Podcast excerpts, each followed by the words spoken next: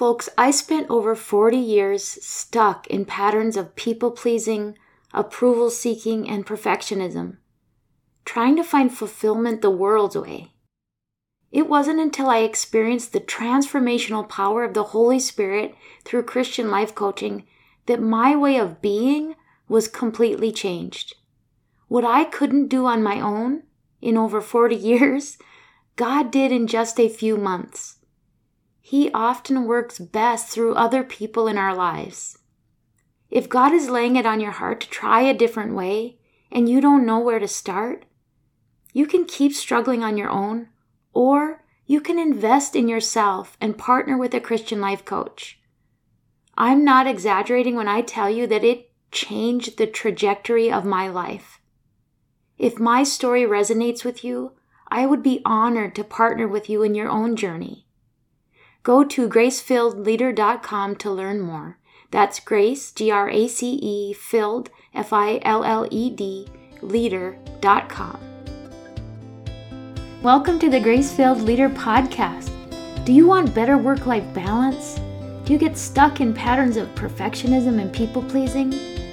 Have you always been an overachiever but never really felt good enough, no matter how much outwork success you achieve? Do you want more time for the things that matter most? Well, you are in the right place. Here on the Grace Filled Leader podcast, we focus on spirit driven success and share the secrets to having better work life balance as a busy woman in leadership. Here you will learn how to set boundaries like a boss, find peace of mind, and reclaim your time for the things that matter most. Hi, I'm Tanya, a wife, mom, leader, and certified Christian life coach. For most of my life, I tried to find worthiness through achievement. I spent decades people pleasing and pouring myself into my work. I was looking for my value through the approval of others. This led me to feel burned out, empty, and exhausted.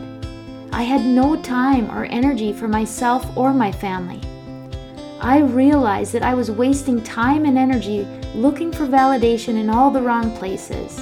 But my life changed when I finally surrendered and God showed me a different way.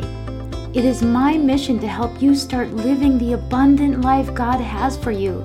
If you're ready to become fueled by grace and find freedom from people pleasing, if you're ready to multiply your time and impact as a Christian woman in leadership, this podcast is for you. Roll up your sleeves, sister friends. It's time to get after it. As we stand at the threshold of this new year, filled with uncertainties and possibilities, I want to focus on the hope that accompanies the journey ahead. Lots of people are setting resolutions and goals, but there's a deeper truth that God has been planting in my heart as to what is to be my theme and my word for 2024. God has been pointing me toward the word trust and the phrase trust the guide, with the guide meaning the Lord. For those of you who have committed to let the Lord be your guide, I believe there's a unique and transformative journey waiting for you. But what does it really mean and look like to trust the Lord's plan for our lives? Well, that's what we're talking about today. I am going to share five practical ways to surrender to God's plan in a world often marked by unpredictability and change, the idea of trusting the Lord's plan can be challenging, but it can also be very grounding.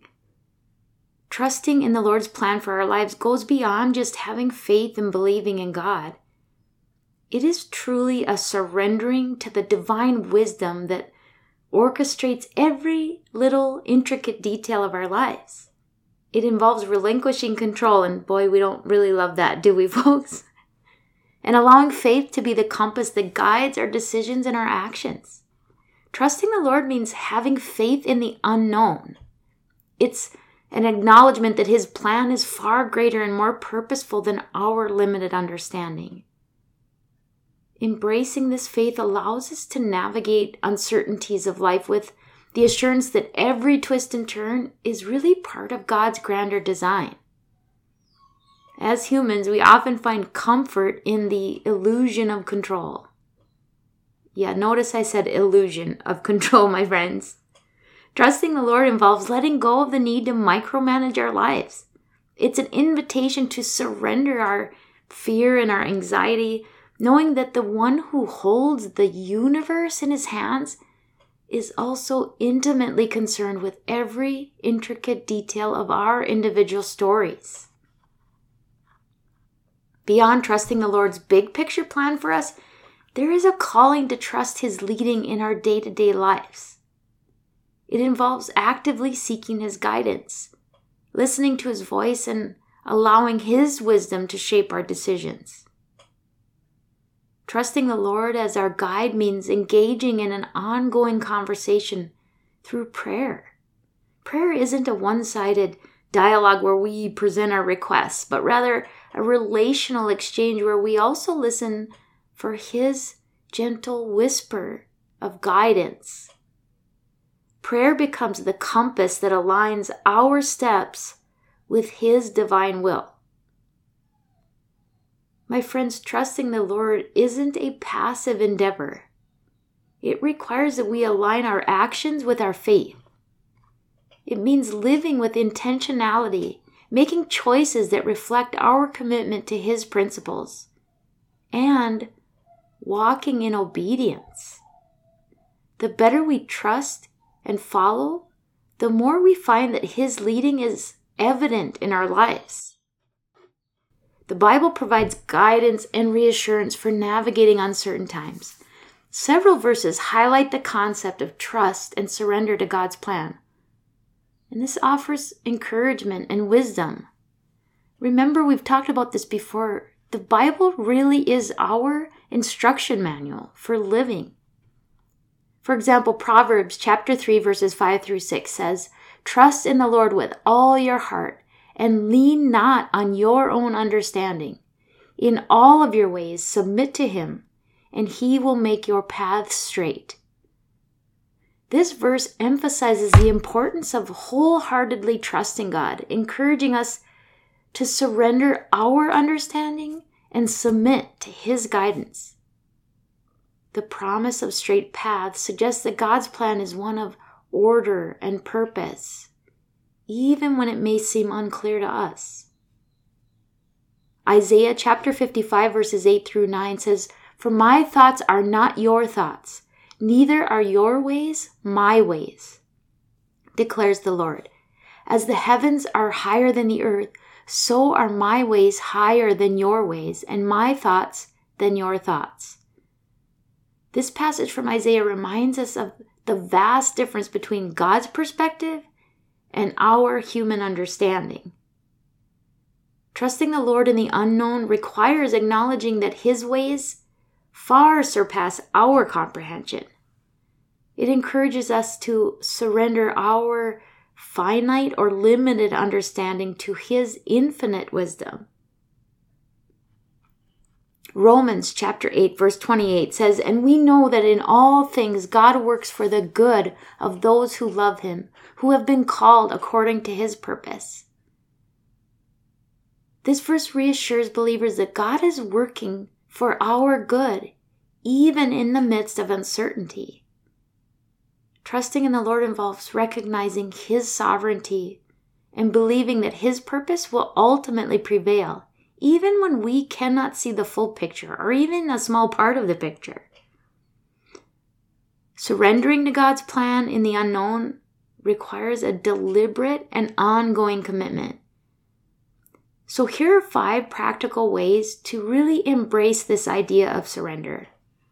First, you need to pray and seek guidance. Regular communication with God through prayer is crucial. Seek His guidance and ask for wisdom, especially in times of uncertainty. Develop a habit of listening for His voice in the stillness of prayer. I often like to just have a notebook handy and when I pray and just ask Him to speak to me and help me to hear what He wants me to hear, just jotting down whatever comes to my mind. Number two, study Scripture. Immerse yourself in the Word of God to understand His character, His promises, and the principles that guide His plans. The more you know about God, the easier it becomes to trust Him in the unknown. His ways become easier to decipher. We can determine okay, what is God speaking and what is my own flesh, the enemy, someone else speaking into my lives because the word is consistent in showing us who God is, what his character is, and what represents the grace giving voice of God. Number three, letting go of control. Surrender involves releasing the need for control.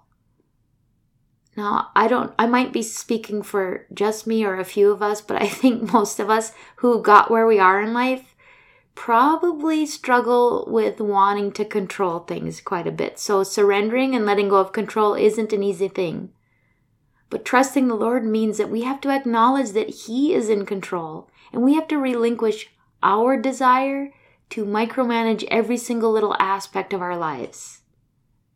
Once we get used to doing this, it's actually really a relief to not feel like we have to micromanage every aspect of our lives, but that we can trust Him in the details. Number four, having faith in His faithfulness. Just think about past experiences of God's faithfulness in your life. Remember how God has been faithful in the past and then that will strengthen our trust in His ability to navigate the unknown in the future. He has been faithful, thus we can have faith in Him. And finally, demonstrating patience and perseverance. Trusting God's plan may not always provide immediate clarity. It requires patience and perseverance, knowing that God's timing is perfect even when it is far out of alignment with our timing. We know that He is working behind the scenes for our good.